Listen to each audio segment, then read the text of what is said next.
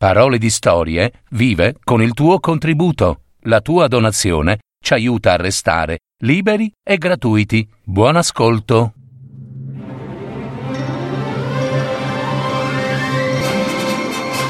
Fiabe, favole, racconti, leggende. Adattamento e messa in voce di Gaetano Marino. www.paroledistorie.net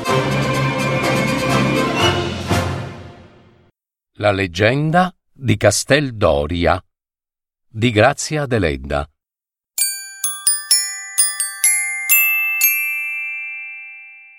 C'era una volta a Castel Doria una fortezza edificata intorno al XII secolo, a pochi passi da Santa Maria Coghinas, in Sardegna, un sotterraneo che conduceva dal castello alla chiesa di San Giovanni, situata all'altra riva del Coghinas. Si narra che i Doria lo avessero scavato per recarsi alla messa nei giorni di festa. Un marciapiede conduce dalla torre alla conca di La Muneta, dove i Doria battevano moneta. Questa conca pare sia una grande cisterna profonda. Nel fondo esisteva una campana d'oro e i passanti gettavano una pietra per farla suonare. Una volta uno scese nella cisterna e trovò una porta che lo introdusse in quattro stanze sotterranee, grandi e misteriose. In una trovò una verga d'oro ed in un'altra vide una grande porta di ferro serrata. Questa porta doveva condurre ad altri sotterranei, dove i Doria tenevano nascosti i loro immensi tesori. Ma l'esploratore non riuscì a smuovere la porta di ferro, come nessuno poté aprirla dopo la morte dell'ultimo castellano principe Andrea Doria.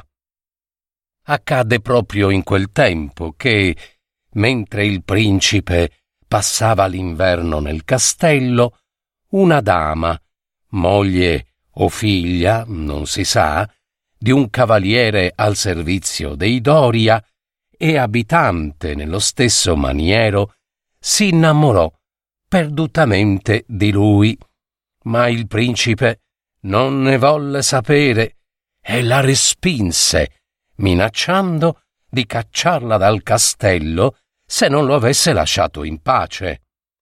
Arsa dall'umiliazione subita e dall'amore respinto, la dama si invocò ad una famosa maga corsa che con le sue magie e i suoi incantamenti dominava dall'alto delle rocce le due isole vicine, la Corsica e la Sardegna.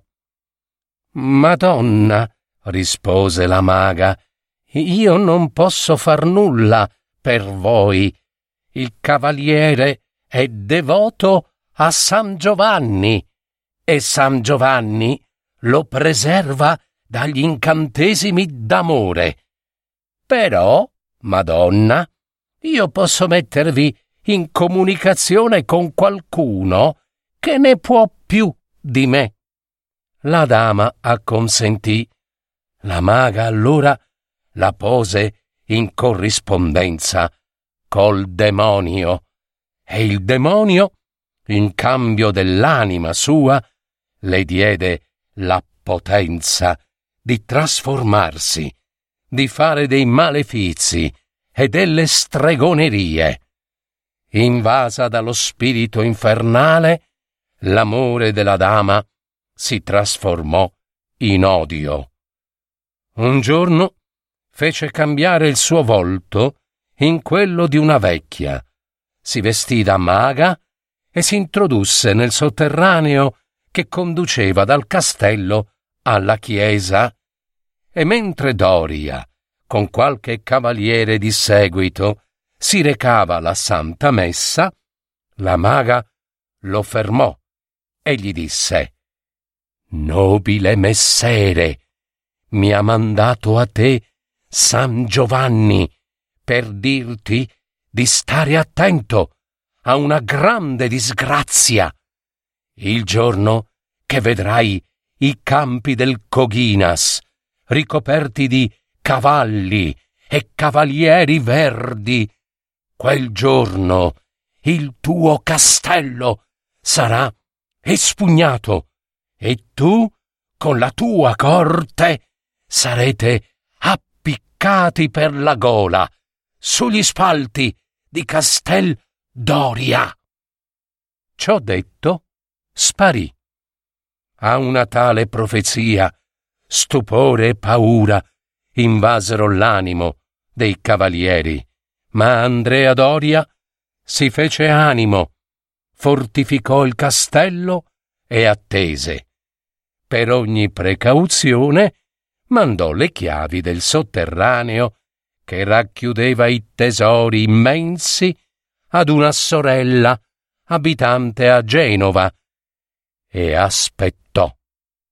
La perfida donna, intanto, lavorava, lavorava. Venuto il mese di maggio, allorché i campi del Coghinas erano coperti di asfodelo e di fieno altissimo, ella compì la sua magia. In una notte trasformò tutti i fusti dell'asfodelo e i flessuosi gambi del fieno fresco in tanti cavalli verdi, montati da guerrieri armati di scudi e di lance verdi, vestiti di tuniche e corazze verdi. Quando all'alba Andrea Doria scese sui bastioni, impallidì mortalmente. Egli vedeva, vedeva il suo castello assediato da quell'armata verde immensa che si perdeva verso l'orizzonte. E la profezia della maga gli tornava. Sarai appiccato per la gola sugli spalti di Casteldoria. Mai, mai, mai. Prima sarebbe morto di mano sua.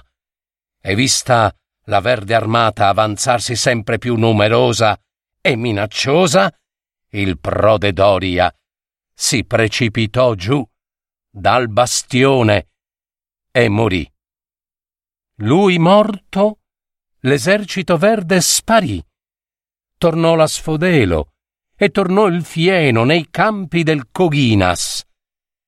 E nella fresca serenità dell'azzurra mattina echeggiò un riso diabolico, un triste riso di anima dannata Saputa la morte del fratello, la sorella di Genova si imbarcò per la Sardegna, dove aprire i sotterranei e trasportare i tesori al continente. Ma in mare la donna fu colta da una terribile malattia.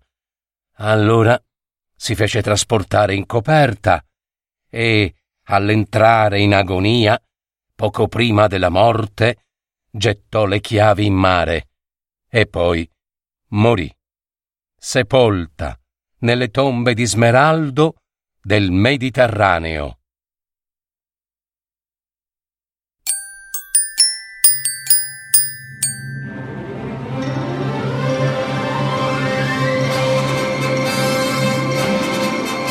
Avete ascoltato Parole di Storie fiabe, favole, racconti, leggende, adattamento e messa in voce di Gaetano Marino. www.paroledistorie.net